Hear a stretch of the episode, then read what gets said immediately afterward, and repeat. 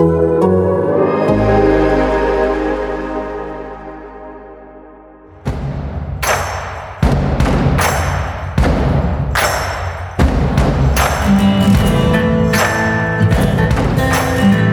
and welcome to a special uh, early signing period edition of Football and Grits, the Athletic's SEC football podcast. Josh, can you feel the excitement? My co-host Josh Kendall here. See, you just made me sad when you used the word special because it should be special. it used to be special. This should be and has been sort of a high holy day for college football. And now it's just gone. And you know, it's gone because of the the weird year and the pandemic, etc. But it was gone last year. The early mm-hmm. signing day has ruined what, against all of my better judgment, frankly, was one of my favorite days on the college football calendar. I mean, I'm pretty on brand with my old curmudgeon, don't like anything persona, and that's all mm-hmm. real. That's not a stick. That's me. But I got to admit, I loved old crazy signing day. It came a month or so after the season. The Super Bowl was over. We just had time to miss football, and we got this just injection into our veins of college football wackiness at its best. And that's gone now, and I miss it, and I'm sad. You've made me sad this morning. Thank you. Yeah, I've always been a big proponent of kind of the rolling signing day. Like kids should be able to sign No, whenever evil. they want. Get rid of that evil. But I think you know, I think in theory, the early signing day, you know, was good for some. But in a year like this, it's not good for the kids um, because you- you're having to make decisions when universities are still having to make decisions. And you know, it's one thing if you you're signing and they make assistant coaching changes after signing day. There's schools that are probably going to make head coaching changes after uh, signing day, and these kids are going to be stuck. It's You're out here talking. You're out here talking about the kids and the group of five teams, though. I'm talking about me. I'm talking about how this affects yeah, me. that's David. fair. And and it's, yeah, and I, it's I bad. think there's there's so many other things going on. I, I you know, in, a normal year, there's usually not games right now. You're usually you know done with championship week. The playoffs kind of set. Bulls are looking where they are, but now, especially in a year where you got games, it just feels like um, second fiddle. And then, of course, you know, for the kids who haven't been able to be on campus since um, March in a real way, in terms of real visits, locked in through April 15th. I just feel bad for the people having to sign this year. There's always some pressure to get your spot reserved and do all that, and and when you say, "Hey, hurry up and get your spot reserved," there's a lack of certainty there um, that I would like to have if I was a kid signing. So and just, and uh, big and big picture. rough. If we've learned anything from the NBA and the NFL, there's real value in owning the off season. Part of Yeah. the increased part of the rise of those two leagues, and only part of it, has been that they have really figured out how to keep a 12 month conversation, how to make you know the three months away from the season be just as interesting almost as the season. And college football had that to a degree with the February signing day, and that is gone. I mean, I you know I will forget the old national signing day. I can promise you, I will forget it the day before it happens. Somebody will have to remind me. Oh yeah, it's signing day, and that's not good. Yeah, I mean, nothing else was happening. You you hit it at the top. Nothing else is happening. There's you know the doldrums of your your your off season in college football are there. Nobody's really doing spring football yet. The season's been over for three some weeks. The the old signing day. I I don't particularly like the recruiting ecosystem. It doesn't really excite me. But the insanity of, of signing day did excite me. The kids you know, I like the uh, the stunts on signing day. They're entertaining. Sports is supposed to be fun. You know, if you're throwing another school's hat or stepping on another school's shirt, it's supposed to be fun.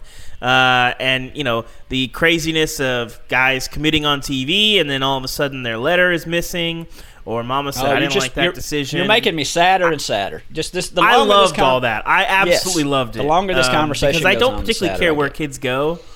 I don't particularly care what they do, but I hope that they get to make decisions that they have all the information to make, and I hope that they get to do things that they enjoy and, and pursue the opportunities that they want. And along the way, it's usually pretty entertaining. And people are busy this week. We're talking about, you know, we're nine days away from Christmas. That It's usually about when signing uh, the signing period happens, and, and people just aren't as excited about it. And, and I I don't think that's ever coming back, especially considering how many people sign. Uh, you know, once once the quote unquote national signing day arrives, there's like you know every class is looking for like five guys. So, you know, uh, uh, pour one out for a bygone era, Josh. Uh, you, we got to move on. You, you, we got to move on to another topic. I'm too sad. I can't. I, we're, we're bringing people down. You're bringing me down. We're bringing people down this morning. Listen, a little depression on your uh, you know gray That fits. December. That uh, fits in it- 2020. it's not. It's it? not bad. It's not bad. Well, thank you guys for listening. Thank you guys for tuning in. Uh, if you don't subscribe to the show already, you should. You can get all these episodes delivered straight to your device. Got a full uh, week of content here on our podcast. Some fantastic stuff uh, in our um, uh, behind our athletic paywall. You can access that at theathletic.com slash grits. You got to check out Ari Wasserman's uh, anonymous recruiting survey. Talk to recruiting directors around the country. It was juicy. It was really, really great stuff. Uh, I would imagine, or I would, I would definitely recommend checking that out. Um, but Josh, there's football games to be played. But until we do that, Tuesday night, another round of rankings. And, uh, well, they didn't really make sense. I thought our colleague Nicole Auerbach had a really good column you can also read behind the paywall. Just talking about how it seems like the games don't really matter, and Florida seems like a walking example of that. Beyond the whole, you know, how, how Coastal and how Louisiana and how Cincinnati and all those schools are being treated, it, it seems crazy to me. the we started this conversation when when the when they bestowed the playoff upon us and threw the crumbs down to us that we'd been begging for so long. We started this conversation with all everybody wringing their hands about what are the criteria, you know, what really matters, what how will you decide this? And we figured out pretty quickly there is no criteria, there's no math, so we decided it's an eye test. I'm here to tell you it's not an eye test my eyes and lots of other eyes saw Louisiana thump Iowa State.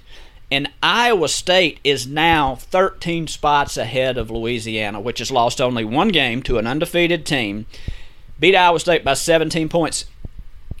I mean, at, at this point, the committee is doing that on purpose just to rub it in people's face, to say that we are here. We are set up as an organization. We have set this playoff up as an organization to protect our fiefdom of the top five, and that's what we're going to do. This is Iowa State for uh, uh, Iowa State. This is not Oklahoma. This is not even Alabama. This is just we are going to protect a Power Five conference by deciding against the only piece of evidence that we have that they are 13 spots better than a team that they beat by 17. And this goes to Florida, too. Florida fits the brand. Florida is a have. And because you're a have, you get to stay in the haves. And, you know, you can lose as many games as you want. You can throw as many shoes as you want. You're always going to have a chance. If you're Louisiana, you can beat Iowa State by 17, and you still don't have a chance. it's just wild to me. You know, this is an SEC podcast, but it's really it's disappointing that this is the only sport maybe on the planet where you can win all your games, do everything that's asked of you, and you still have zero chance to even compete for a title, much less win it. And that is sad. I, I think you know I've written about this in the past. Um, a few years ago, I, I talked to a ton of people around the Group Five for a story that you know when people they expand the playoff. You go from two to four. It's it's you have more teams. In theory, it seemed like well, hey, uh, the group of five they might have a better shot. Somehow, it's even harder, and that's because you've got 13 people in a room and not computers. And I'd be very curious to see what the computers would say about the Coastals, the Cincinnati's this year. Um, and and it's it's disappointing. I'm going to credit. least, I'm going to credit this to Mark Richt. I, it's probably not a Mark Richt original idea, but uh, I think most of us saw his tweet. 32 teams. Let's bust it wide open. You know, I, I'm not. I'm not here to say let's go to eight. No, let's just go to 32. Play it on the field. This system sucks so bad. I, and and this year I, I I've never gotten real worked up about it until this year, and it's very very frustrating. Blow it up, play 32 teams. You know, the Marriott in Dallas will fill those rooms somehow. They'll get by, and those athletic directors can go back to their day jobs, and we don't have to do this dog and pony show every Tuesday night. Yeah, it's just a. Uh, you know, even when teams do prove themselves on the big stage, you know, we've how many times do we have to see it? You know, Utah beats Alabama a million years ago. UCF goes and beats Auburn. Well, Auburn wasn't, you know, they they weren't into it, you know, Josh. It's it's they weren't they weren't excited about it, so it doesn't really count. And sorry guys, but if you were really in the playoff, you'd have no chance. I don't even necessarily disagree that I don't either, but let's find chance, out. But they should have a shot, and it's insane that they don't. And I, and I think that you know, it, I, I'm I'm not an alarmist. I don't want to be an alarmist, and I don't, you know, I, I, I'm not. I don't think college football is on the brink. But we have seen, we are seeing the Pac 12 sadly just dissolve as a college football entity, as a player. And the more that this sport becomes consolidated, the weaker it gets, I think. Consolidated mm-hmm. geographically, consolidated conference wise. It's better for college football if it's a national sport. It used to be a national sport. It's better if more teams are involved. And I think that you know these these Power Five conferences are gonna just start you know you know grabbing everything that they can and consolidating everything that they can and piling the money higher and higher. And one day they might turn around and everybody else is kind of gone. Mm-hmm. Well, you know, the American likes to call it the Power Six, but uh, if the Pac 12 gets any closer, it might just be the Group of Six. So we'll see how that goes looking at the SEC title game, if you want to put your tinfoil hat on, Josh, which I, I do, both I do would would approve. Is it possible that the committee would like to see this SEC title game look like it is in most years, which is a playoff play-in game, which is ridiculous. But if Florida wins this game, the odds of them getting the playoff are, are pretty good, I would say. But obviously, as we've talked about it, that seems crazy for two reasons. One, Florida has two losses and just lost to a not very good LSU team, and well, they have to play Alabama. What, what are you looking for on Saturday? Well, if you circle back around to my where we started here, and you, you, you, assume that chaos helps my case or our case, I don't want to call it our case, but you know I don't want to put that on you. But if chaos helps my case, then I want Florida to beat Alabama. I don't think it's going to happen on this or any universe, but I want to see the committee have to jump through those hoops because they're not keeping Alabama out. They're not keeping a one loss mm-hmm. Alabama out. Then do you have to put Florida in? Florida is not a great football team. I mean, so do you just I mean, you know, go ahead and put up there on that board Clemson, Notre Dame, Alabama, and Florida for the Final Four and let's see if we can finally burn this thing down. That's that. that's kind of that would be where I would be. That would be what I would be rooting for for Florida. But again, you know, if we're going to circle back and make this a game preview, the Gators got no shot. Yeah, I I'm kind of with you on that. I, I think they can score some points, but even that, you know, Alabama's defense has really shored up. I, am not even 100% sure they're going to be able to score points. The the fever dream of a of a 59-42 re, redux, I think, is dead. I, I think Bama wins this game. I just wish. Like, I mean, you know, I don't think it's 55 great. to 20. Yeah, I don't think it's great that there's a 17 point spread in the title game. You know, I, yeah. I, you know, blame Nick Saban. Yeah, I, I, do. I blame Nick Saban for everything, as you know. So I'm, I'm. so does the rest of the SEC. I'm perfectly happy to put this on the list. Yeah, he catches more blame and more credit than anybody in the sport, and rightfully so. You know, I, I think I made the comparison earlier, but it really is. It's you know the Warriors defined and influenced everything in the NBA, from style to how teams made decisions to everything, for like three years. Nick Saban's been doing it for a decade. and getting a lot of people jobs and getting a lot of people fired. It's unbelievable how much his presence just looms over, especially the league, but even the sport as well. Uh, Josh, looking down the uh, rest of the SEC, we have not seen teams go ahead. You know, there's been teams that season's over. Your team, God bless you, Josh. You have had a coaching search and your season is over, and yet Yeah, your mouth to your, your mouth to God's ears. My season is over. Let's don't. technically not. They have not really said much about what their plans are, and we've seen across the ACC. I think three teams have already said, "Hey, we're done." Uh, I believe Michigan said they're done. The SEC has not said anything. Um, it seems like you know Tennessee's a good test case. I asked Aaron Pruitt a couple weeks ago. They said they're going to play a bowl. A lot of these other teams have put it up to a, a player vote, and it sounds like players have very uh, strongly said that they're not, they don't want to play. You know, Nick Rolovich earlier this week, Washington State's coach, basically said it's it's not a bowl game; it's just another road game. You're not going to have that bowl experience. Um, you know, it sounds like you might have like a sort of a distance dinner event, and then a walkthrough, and then a game. Bowl fever, catch it. Pretty much what. Yeah, exactly. Uh, You know, there's not going to be the you know trips to battleships or going to the beach or you know doing cool stuff, going to Disney World. That's not going to happen. So, what do you make of sort of the SEC kind of sitting here? It, it feels like a it feels like a money move, Josh. It feels like a money move. I think it's a bad look.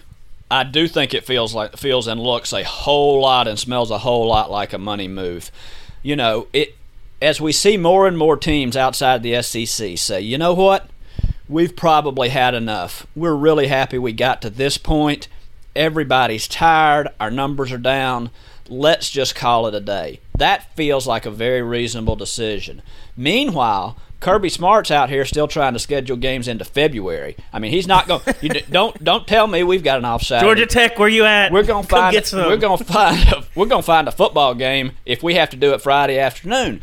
And you know, I keep waiting for somebody like a South Carolina to say, you know what, we don't need to go to a bowl game, but they're not gonna say it. And you know, coming down the last stretch of the season, we saw Vanderbilt playing with 18 defensive scholarship players, mm-hmm. and we saw South Carolina go to the final game with an interim head coach and 46 scholarship players. And I asked Mike Bobo after that game, I said, Did you feel like you could have gone to the league and said, you know what, we can't do this?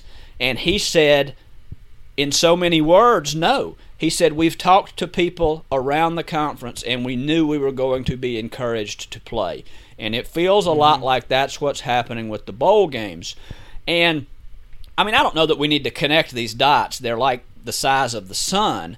But ES, you know, South the SEC just signed a bazillion dollar contract with ESPN, which broadcasts 33 of these 34 bowl games, which wants those bowl games on the air. And it looks a lot like the SEC is saying, you know what, guys, strap it on. You know, if you're South Carolina, find the 55 guys who can still play, find whatever coaches you've got left in the building because your new guy is still out in Oklahoma finishing up with that crew and get on a plane, get on a bus, go sit in a hotel and play in the Gasparilla Bowl for heaven's sakes. And I don't think that's a bad look. I think it's irresponsible. Uh, you know, I, I we we see college administrators talk about you know, this is for the good of the kids. This is all these things that they want college football to be about, and we see them making decisions that are all about television. Yeah, I think uh, maybe I'm wrong. I hope I'm wrong, but I don't think you're going to see a lot of quote unquote player votes deciding on these bowl games. Uh, I, I think, especially the teams that have had rough years, I think the players, you know, not that they're necessarily checked out, but if you gave them the choice to go play in Birmingham and go play against, you know, Memphis or whatever, I'm not sure they're going to be that fired up about that. I think it's saying, hey, you can either do that or or don't get too excited, or you can enjoy a regular Christmas somewhat with your family. well, guys, I don't know. I uh, that Birmingham offer is uh, is strong. Is Memphis on the board? You know, perhaps Shreveport, or, or is that? I think that there. I think that there do- are some kids, some players who want to play. I mean, I, I think that the vote. You're probably right. Would, there certainly are. come sure down against some. it. But at some point, you know, you have to step in as the administrators and say, "Is this the wisest thing to do?" I hope again. Yeah, I'm, I'm with you. I hope we're wrong here, but it feels like this, you know, is limping to the finish line in the service of television, television which I will watch. So I am part of the problem. I'm not, you know, you know, you want to point fingers, you can point them right at me too. I understand that, but I don't love it. Yeah. Well, let's get to our uh, Professor Ubben segment of the week, Josh. You've got some you've got some Auburn thoughts. What do you got for us? I do, and I'm going to wrap this into sort of a real world theory that I've had. You know, so hold stick with me for a second. I think that there are people in this world, we're probably all guilty of it at some point, where we would see something in a fancy catalog that costs $250 and think that is cutting edge and awesome. And if we saw the same thing at Walmart for $27, we would think that's the tackiest thing I've ever seen in the world. I think we're all guilty. I believe you just described the entire Sharper Image business plan. Yeah, so so the sharper we'll, we'll call it my sharper image theory. But I think Auburn is the college football version of this and God bless, I love Auburn. I you know, keep doing it your way Auburn. It's working for you. We can have that discussion another day. We've got a whole off season to fill. But Auburn, you know, people pulling their hair out. How can you pay $21 million to fire Gus? How could you be thinking about paying $8 million to get Mario Cristobal out of a deal after you've paid $21 million to Gus? I'm here to tell you that's part of the point. Auburn wants to burn money at the altar of its football program because that proves to people outside the building and to themselves this is how much we care about it. We, you know, you, you don't think you, you guys don't value football as much as we do. You would never spend twenty nine million dollars in contractual services to change football coaches from a guy who's pretty good. This is how much we care. Just watch how much money we can burn. Josh, this is the DeVonta Smith of takes. Uh, un- unimpeachable, sir. Boom. Unimpeachable. I think there. This is a plus work. You're definitely right. I, have wondered about this too. You know, there's a there's a there's a keeping up with the Joneses aspect. You know, even even South Carolina. What what did they end up with on on uh, on Shane Beamer? Two point seven five. Two point seven five, and they'll spend a lot more on coordinators. Yeah, well, that's the thing. If you said to him, "Hey, you can be our head coach, but we're only going to pay you one point seven five, you think he says no? Nope. Exactly. And every school feels like they have to pay a coach this much. Even Tennessee. You know, Jerry Pruitt wanted to be a head coach. Uh, he wanted a big job. You want to pay 3.8 just to say that you can pay 3.8. You know, if he would offered him, you know, less, he's probably still going to take that job. Tennessee's a great job, and you can say, hey, maybe you put a, a ton of incentives in his contract, but schools feel like they have to pay X amount for a coach. Otherwise, well, we're going to be the laughing stock of the league or so and so. They want to pay market value for big big exclamation point SEC head coach because you know it's like that thing that you know well what well I'm the I'm the boss or I'm the president so anything I do is presidential or whatever. But it's like you know whatever it is. If, if, this is what an SEC head coach would do, I'm an SEC head coach, so and so, because that, that that sort of just makes it so. It's not a bug; but, it's a feature. Yeah, exactly. And, you know, SEC head coaching jobs are very good jobs, and people would take them, especially if you're, uh, you know, a guy that's a coordinator that wants to be, a, uh, or you're making a huge leap. But teams seem to want to pay market price and not market value um, for their head coaches, and then they get themselves into spots where they've taken chances on people, and it ends up costing them, you know, eight digits later. Um, I, I, thought this is ridiculous for a long time that guys that you know would take the job, um, and you still want to pay them what average coach in the SEC is paying. But I, I, hope we can all agree that God bless Auburn that they have taken this out and run with it by a mile, though. Mm-hmm. You know, we under this is Auburn, Alabama. This, you know, they have created a nationally relevant football program against all odds. And this is part of their system. And they're going to keep on doing it. You know, I, I, I think that, you know, they were lined up to pay Gus $21 million. We should have started our app when we talked about it at the beginning of the season.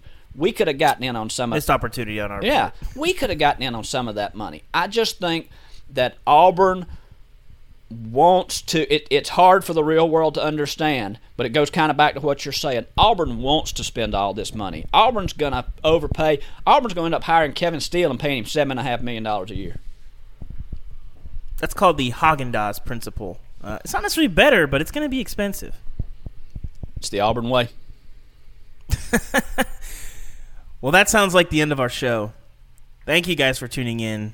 Again, Josh Kendall, my co-host, bringing the heat as always. Uh, thank you guys for listening. Thank you for subscribing. Uh, if you're not already, you should do that and get our show delivered directly to your device from whatever podcast purveyor you choose. And of course, if you're not a subscriber to The Athletic, you should change that. TheAthletic.com slash grits. We got a great buy one, get one free deal. Um, if you aren't a subscriber, you can be a subscriber and give it to your friend, your dad, your colleague, your boss, whatever. Again, if you're worried about putting that under the tree, it's probably a fair concern, but you'll figure that out. Leave them a note or something like that. Thank you for listening. For my co host, Josh Kendall, I am David Ubben.